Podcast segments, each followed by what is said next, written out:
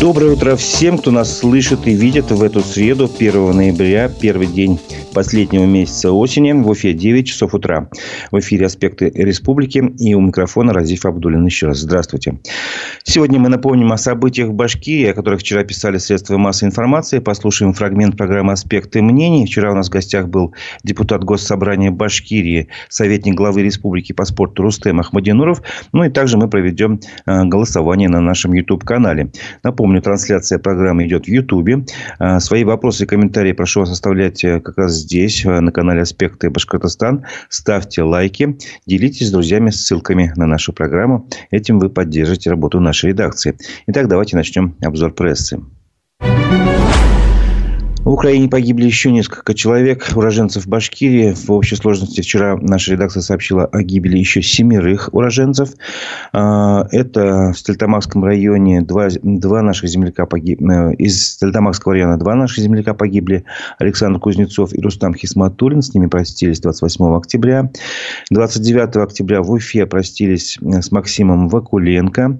На второго ноября запланировано прощание с Расимом Султановым. Это в Хигинском районе Башкирии. Также стало известно, что двадцатого октября в ходе специальной военной операции погиб уроженец деревни Езги-Юрт Анил Сайфулин. Это в Салаватском районе. Ну и еще проводили тридцатого октября в последний путь уроженца Уфы Бориса Пышкина. И сегодня на одиннадцать часов в селе Кунакбаево в Учелинском районе состоится церемония прощания с Жамилем Давлечным. В общей сложности число погибших соотечественников из Башкирии на специальной военной операции теперь приближается к тысяче ста. Не хватает буквально там, может быть, трех-четырех человек. Но это по нашим данным. Естественно, наши данные неполные. К другим новостям. В Уфе дети отравились на дне рождения в Джанго-парке в торгово-развлекательном центре «Июнь». Об этом сообщил Роспотребнадзор. За медицинской помощью обратились девять человек. Роспотребнадзор временно приостановил деятельность этого Джанго-парка. Готовятся материалы для направления в суд, сообщили в ведомстве. Распространяется, продолжается расследование эпидемиологическое, а угрозы распространения инфекции нет. Ну, естественно, прокуратура организовала проверку в связи с этим фактом. Об этом тоже сообщили в прокуратуре уже. Дети находятся на амбулаторном лечении. В общем-то, сейчас проверяют сотрудников и так далее. Позже Уфа-один сообщил, что это отравление детей произошло из-за норовируса. Заразу нашли у сотрудника батутного парка и у нескольких детей. В общем-то, ну, можно сказать, что это такое острое вирусное заболевание, которое проявляется преимущественно синдромом гастроэнтерита. Основными симптомами являются тошнота, рвота, боли, урчание в животе. И чаще всего норовирус как раз активизируется зимой. Хотя, конечно, сейчас не зима, но зима она близко, скажем так.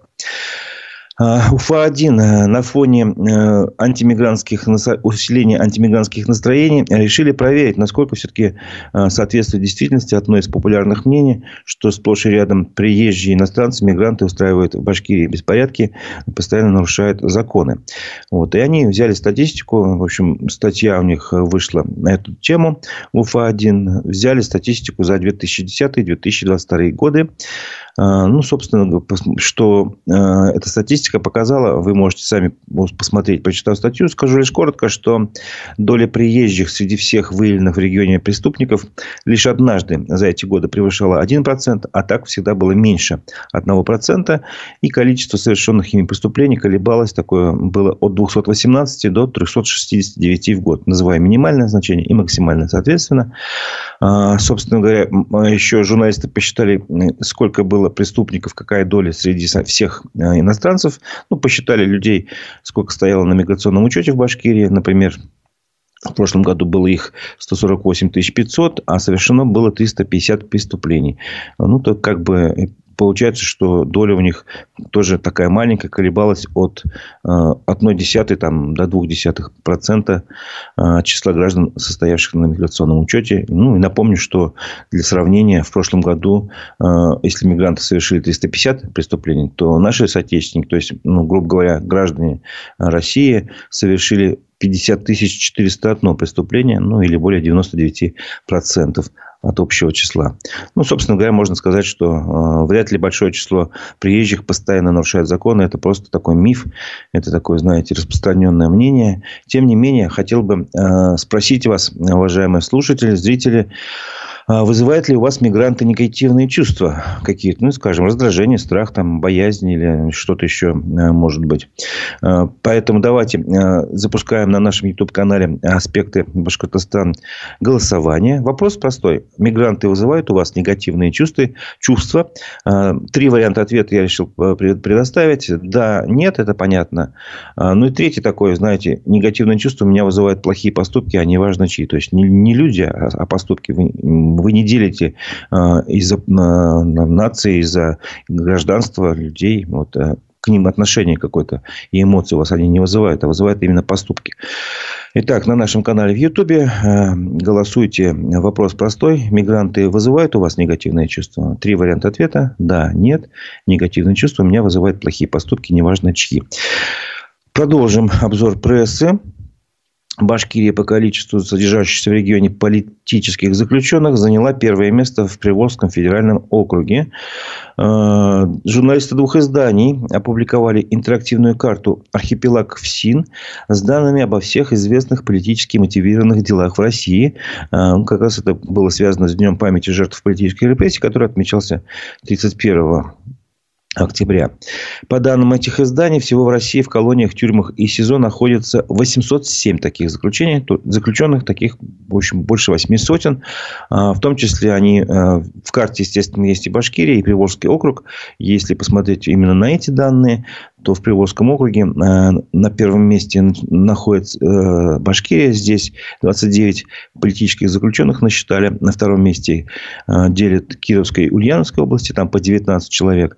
И на третьем Саратовская область, там шестнадцать человек. Вот. Ну, и я почему эту статистику привел? Потому что, в принципе, следующая новость тоже связана, я считаю, с политической заключенной Лилией Чанышевой, которая, напомню, внесена в реестр список экстремистов и террористов. Вот. Юрий Шевчук подписал положительную общественную характеристику в защиту Лилии Чанышевой. Эту характеристику с разрешения музыканта опубликовал адвокат Рамиль Гизатуллин. Адвокат защищает Чанышеву. Ну, буквально пару слов из этой характеристики. Мне интересно, что начинается она с цитаты из Конституции Российской. Там я, Шевчук Юрий Юлианович, стремясь обеспечить, вот как раз это слова уже с Конституции, стремясь обеспечить благополучие и процветание России, исходя из ответственности перед нынешними и будущими поколениями, а дальше уже, как бы, естественно, свои слова, добровольно и без какого-либо принуждения я даю положительную общественную характеристику на осужденную Чанышеву Лилию Айратовну. Юрий Шевчук охарактеризовал Лилию Чанышеву как эффективного общественного и политического деятеля. Привел несколько примеров ее общественно полезной деятельности, как до задержания, то есть, скажем так, на свободе, так и после, в стенах СИЗО. То есть, она и там, и там старалась делать что-то полезное. Ну, конечно, можно напомнить, Помните о том, что она принимала участие в защите Шихана в две тысячи двадцатом году. Там был момент и с пиксельными елками, которые, в общем-то, тоже широко известны.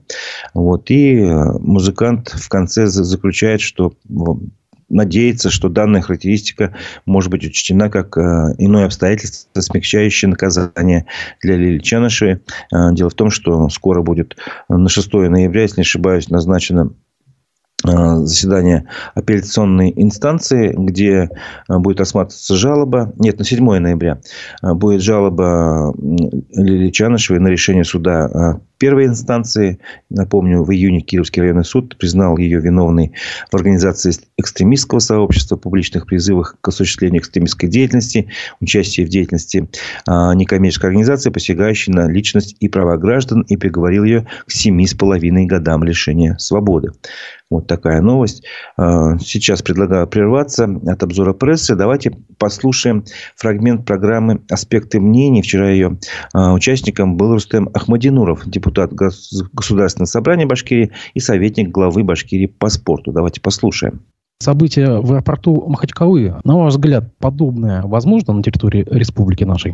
Погромщики, которые могли бы использовать свою силу сейчас вон, на СВО, бегают за лицами определенной национальности, не вызывают никакого сочувствия, вызывают просто омерзение, когда они влезают в автобусы, где дети едут с Израиля, когда они пытаются на взлетной полосе забраться в самолеты, заглядывают в окна. Я думаю, что здесь со стороны и региональных властей, и со стороны органов, которые за этим должны следить, профилактировать такие вещи, есть упущения. Накануне они блокировали гостиницу в Хасавюрте. И, конечно, нужно было превентивно как-то это профилактировать. Если надо, надо было проводить митинг в поддержку там палестинского народа, чтобы люди действительно могли высказать свою позицию. То, что было допущено в Дагестане, мне кажется, трудно вообразимо у нас в республике. У нас все-таки в этом плане достаточно спокойная, стабильная обстановка. Здесь тоже будут сделаны выводы другими регионами, чтобы этого не допустить.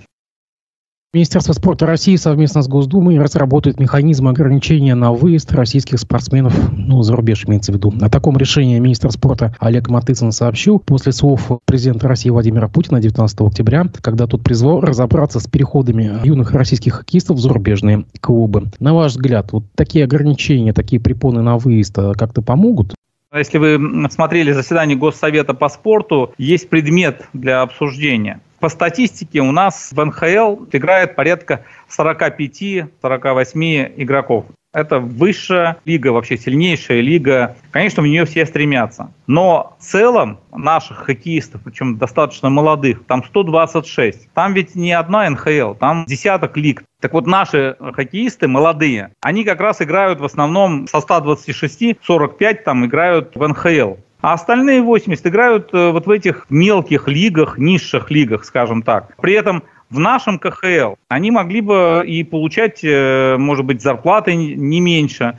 Но агенты вот как-то их заманивают туда, потом они там попадают в эти низшие лиги и не могут оттуда выбраться. Так как люди молодого возраста, в основном ими рулят вот дельцы от хоккея, как сказал Владимир Путин, агенты, которые на этом и наживаются. А наши молодые таланты играют вместо того, чтобы в нашей главной континентальной хоккейной лиге, они играют, выезжают за рубеж. Поэтому я приветствую те рекомендации, которые сейчас готовятся, с тем, чтобы урегулировать этот процесс. Никто не говорит о том, чтобы закрыть железный занавес и не пускать наших хоккеистов, достойных, в сильнейшую лигу. Ведется разговор о том, чтобы провести какую-то работу с тем, чтобы не попадали в те лиги, где там и зарабатывают они мало, и в кабалу к агентам или к другим владельцам команд, а все-таки сохранять их по возможности, пока идет становление, все-таки у себя. Вы так говорите, как будто они там поневоле находятся. Да нет, никто не говорит о поневоле. Я вам говорю то, что зачастую, подписывая эти контракты, не зная юридических законов другой страны, они попадают в какую-то кабалу. А потом они, кстати, возвращаются, и возвращаются уже на худшие условия. И вот рекомендация, которая будет сделана Минспортом, мне кажется, позволит это по большей мере избежать. Это был фрагмент программы «Аспекты мнений» с участием депутата Государственного собрания Рустема Ахмадинурова. Он также он является советником главы Башкирии по спорту. Полностью программу с его участием вы можете посмотреть на наших площадках, в том числе в Ютубе, где сейчас идет голосование. Напомню, я задаю вопрос: мигранты вызывают у вас негативные эмоции? Три варианта ответа: да, если, допустим, вы испытываете при их виде какую-то злость, зависть, раздражение, страх, может быть, тревогу, не знаю, разные такие негативные чувства. Нет, если вы, у вас ничего как бы в сердце не ёкает. И третий вариант ответа вызывает плохие поступки. То есть, ваши, у вас негативные эмоции вызывает не кто-то там по национальности там, или по гражданству, а просто вот сам поступок вызывает негативные эмоции какой-то. Любой плохой. Неважно, кто это его исполняет, условно говоря. Так что голосуйте на нашем канале в Ютубе. «Аспекты Башкортостан». Итоги голосования подведем к концу программы. А сейчас давайте продолжим обзор прессы. Сотни жителей многоквартирного дома в Уфе почти два месяца лишены горячей воды из-за отключения газоснабжения. Об этом сообщил активист движения «Стоп Баш-РТС» Альберт Рахматурин. Он рассказывает о ситуации в доме сто двенадцать по улице Кольцевая в Уфе, где отключили газовые колонки из-за аварийных дымоходов еще в середине сентября. Вот. К сожалению, мой прогноз, что с началом осени в Уфе снова начнутся отключения так называемых «хрущевок» от газа для а гэ вэ, начал сбываться, сказал он, рассказал он, хотя для органов власти было время для системного решения вопроса. По словам активиста, жильцы дома обращались в управляющую компанию, где им сказали, что для ремонта вентиляции и дымоходов необходимо три миллиона рублей. И сказали: давайте типа оплачивайте эти деньги. С каждого примерно по тридцать тысяч получается. Ну, естественно, люди, которые до этого всегда платили исправно немалые суммы за ЖКХ, за все услуги, посчитали, что снова платить еще раз за ремонт они не готовы, не обязаны. Это просто грабеж. Они возмутились и отказались от оплаты ремонта. И вот теперь сидят без горячего водоснабжения, собственно говоря. Теперь как бы ситуация повторяется. Если напомню, в прошлом году было, прошлой зимой было то же самое. Очень много было разговоров, всякие были акции. В итоге городские власти обратились к республиканским, нашли какие-то деньги. Часть домов, собственно говоря, там, по-моему, программа шла...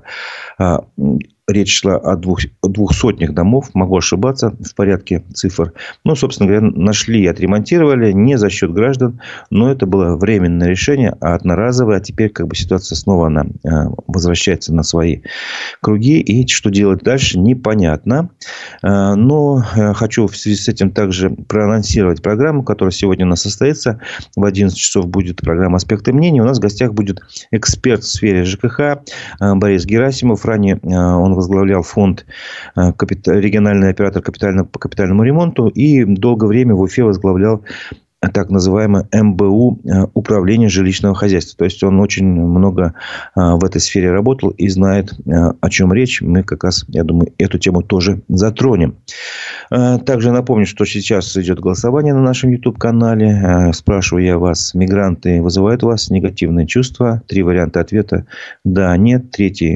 Негативные чувства вызывают плохие поступки. То есть, вы не делите людей на мигрантов, там иностранцев, не иностранцев, неважно. Главное, как они себя ведут. Вопрос. Продолжаем наш обзор прессы. В Башкирии приняли закон об усилении государственного контроля за оборотом сидра и пива. Соответствующие поправки внесли и приняли депутаты Госсобрания, сообщили в его пресс-службе. Собственно, закон касается... на обеспечение безопасности продаваемой на территории Башкирии слабоалкогольной продукции. Это сидр, пиво, пивные напитки, медовуха и пуаре. Прокомментировал председатель Госсобрания Константин Толкачев. Собственно, он считает, что такое более жесткое государственное регулирование закроет лазейки для проникновения контрафакта и снизит риски для жизни и здоровья граждан. Он напомнил, что, если вы вспомните, еще в июне и летом этого года сразу в нескольких регионах Приволжского федерального округа люди отравились напитком «Мистер Сидор». Погибло свыше трех десятков человек. Еще больше людей пострадали. Вот как бы, если такая контрафактная продукция проникает в торговую сеть, то есть большие риски. Поэтому был принят такой специальный закон. Производством таких напитков смогут заниматься только те, кто зарегистрирован в специальном реестре. Плюс такие организации должны проверять. Будут как бы проверять само оборудование, на чем все это производится. В общем, контроль со стороны государства на этом рынке должен быть жесткий, заключил Константин Толкачев, с чем с ним сложно не согласиться. К другим новостям, к экономическим. Цены производителей промышленных товаров в Башкирии в сентябре этого года выросли на семнадцать целых девять десятых процента в годовом выражении. То есть, получается, цена товаров промышленных, именно производителей, инфляция уже в двузначных цифрах выражается. Об этом сообщает Башкортостанстат. Если сравнивать с ценами на декабрь, то есть, не, на, не на, в годовом выражении, а там получается девять месяцев, да, то еще больше такая инфляция, это двадцать семь процентов. Если по сравнению с предыдущим месяцем, то что тоже очень интересно, на одиннадцать целых семь десятых процента цены скачут на, на именно цены промышленных товаров производителями. Вот. Но внутри, при этом интересно, что внутри России стоимость промышленной продукции за год увеличилась на одиннадцать процентов с лишним, то на экспорте на сорок пять процентов. То есть, мы продаем гораздо дороже свою продукцию промышленную. Быстрее всего росла стоимость нефтепродуктов. На втором месте химическая продукция. На третьем продукция металлургии. Ну, так, порядок цен. Нефтепродукты подорожали почти на пятьдесят процентов, а металлургия на шесть целых две десятых процента. Вот. И на этом же фоне в сельском хозяйстве, в свою очередь, наоборот, цены снизились за год на три процента. Это происходит в основном за счет продукции растениеводства. Так, например, зерно подешевело с декабря по сентябрь на два целых две десятых процента, овощи на сорок три аж целых. Но, правда, при этом некоторые виды продукции подорожали. Например, сахарная свекла подорожала на двадцать четыре целых семь десятых процента. Вот. И на этом фоне, ну, видимо... не становится удивлением тот факт, что в Башкирии кредитный портфель физических лиц вырос с начала года на двадцать восемь процентов. Люди активно берут кредиты. Об этом сообщили в Национальном банке. В целом в Башкирии на первое октября гражд... ну, люди взяли, граждане республики взяли кредитов на сумму девятьсот шестнадцать миллиардов рублей, почти один триллион. Больше половины – это ипотека, пятьсот два миллиарда рублей. Это больше на тридцать восемь процентов, чем годом раньше. Остальное – это потребительские кредиты, ну, соответственно, четыреста четырнадцать миллиардов рублей, и рост составил восемнадцать процентов. Вот. Ну, также можно сказать, что сумма средств населения в банках, то есть вклады, тоже выросли почти на четверть, чем год назад, до шестисот тридцати девяти миллиардов рублей. Вот такая у нас экономика.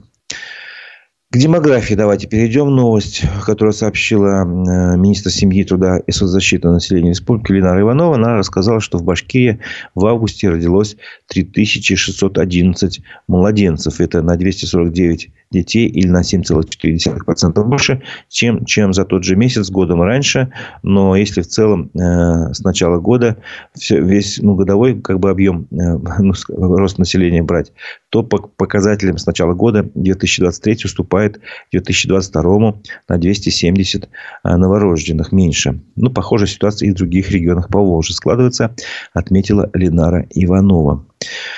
Такая новость позитивная для автовладельцев. Почти на двести пятьдесят дней раньше открыли движение по улице Мусы Гареева. Об этом сообщил мэр Уфы Ратмир Мавлиев. Правда, эта улица такая коротенькая. Она всего полкилометра. Но, тем не менее, это тоже приятно. Напомним, что эта улица – часть комплексного благоустройства микрорайона, где строится центр борьбы, школа, еще одна дорога на улице архитектора Яхмукова и обновляется территория фонтана «Мальчик с Кураем». Вот. На следующий год здесь будет планироваться еще озеленение, рассказал мэр Уфы. Новость любителям кинематографа башкирского. Фонд грантов главы Башкирии распределил пятьдесят миллионов рублей на создание фильмов. Такой конкурс проводится впервые в этом году по инициативе Радия Хабирова. То есть, были определены пять победителей. Каждый получил сумму определенную. Там от семи, пяти миллионов рублей до четырнадцати миллионов рублей. На создание фильма всего должно быть создано три полнометражных фильма по одному короткометражному и анимационному фильму. Ну, в частности, можно сказать, например, что э, будет создан фильм «Два брата» по мотивам притчи, одноименной притчи Владимира Мегре. Э, будет создан э, такой... Э, развлекательный, образовательный мультфильм «Алиф Б», ну, то есть «Азбука». Вот. Будет создан э, первая серия научно-популярного фильма «Место силы», визит-центр Турахан. Также предполагается создать альманах из четырех короткометражных фильмов «Уфа, я люблю тебя». Ну, название, видимо, само за себя говорит, я так понимаю. И башкирское молодежное движение «Маскат» получает, выиграло грант на четырнадцать миллионов с лишним рублей на создание военно-патриотического фильма для детей и молодежи «Фазан идет на запад». Ну, вот об этом можно сказать немножко поподробнее. Такой сюжет, там подростки, которые, в общем, они совершили такой героический поступок, как говорится. Они перегнали стадо коров в освобожденные от фашистов районы Советской Украины. Ну, такой исторический там как бы аспект есть. Общий бюджет этого проекта почти в два раза больше, чем они выиграли. Ну, значит, будут вкладывать дополнительные средства. Впрочем, как и другие победители, они все эти деньги, им их на создание своих проектов не хватит. Они будут привлекать дополнительные средства, сами вкладываться или искать других а, спонсоров. Спортивная новость для болельщиков хоккея. Вчера Слава Тилаев обыграл хабаровский «Амур» со счетом четыре один на своем льду в Уфе. И среди уфимских хоккеистов отличился Саша Хмельевский, который сделал хет-трик, и Иван Дроздов. Ну, еще раз напомню, четыре один выиграли юлаевцы. Следующая игра состоится завтра, второго ноября, тоже на Уфа-арене. Это будет зеленое дерби. Ну, значит, кто, кто за хоккеем следит, знает, что юлаевцы будут играть с казанским «Акбарсом», получается. Так, теперь я напоминаю, что у нас голосование идет на YouTube-канале. И предлагаю завершить это голосование. Ставьте лайки. Можете писать комментарии, если вам есть что сказать, на нашем YouTube-канале «Аспекты Башкортостана». А я подведу итоги голосования. Мы задавали вопрос. Мигранты вызывают у вас негативные эмоции? Ну, пытаясь узнать ваши отношения, ваше самочувствие в связи с тем, что сейчас очень много новостей всяких там, что... Мигранты там то ли подрались, то ли еще что-то сделали. Ну, всякие нехорошие поступки и правонарушения совершают. И растут антимигрантские настроения. Посмотрим, как наша аудитория на это реагирует. Итак, три варианта ответа вызывают эмоции негативные. Меньшинство, это восемь процентов ответили наша аудитория. Нет, двадцать пять процентов. И максимальную долю голосов вызывают плохие поступки. То есть, вы не делите людей на мигрантов, не мигрантов там, и так далее. Ваши негативные эмоции появляются только если кто-то делает, совершает плохие поступки. Ну, нормальная реакция нормального человека, конечно. Спасибо большое вам за участие в голосовании. Напомню, что теперь мы переходим уже к повестке не республиканской, а российской и мировой. И в связи с этим я хочу прочитать вам вечерний выпуск новостей телеграм-канала «Эхо Новости». Давайте сейчас это и сделаем. Мощный взрыв прогремел в крупнейшем лагере беженцев Джабалии на севере сектора Газа. Хамас утверждает, что причиной стал авиаудар Израиля, в результате которого погибли как минимум пятьдесят человек. Журналисты эй эф пи насчитали сорок семь погибших на видео, снятом э, журналистам на месте происшествия. Израильская сторона позднее подтвердила удар по Джабалии, передают би би си. Расследование ООН подтвердило, что удар по селу Гроза в Харьковской области нанесли российские военные. В основу отчета легли осмотр места бомбардировки специалистами ООН, а также свидетельства тридцати пяти человек. ООН назвала обстрел, жертвами которого стали пятьдесят девять местных жителей, нарушением международного права.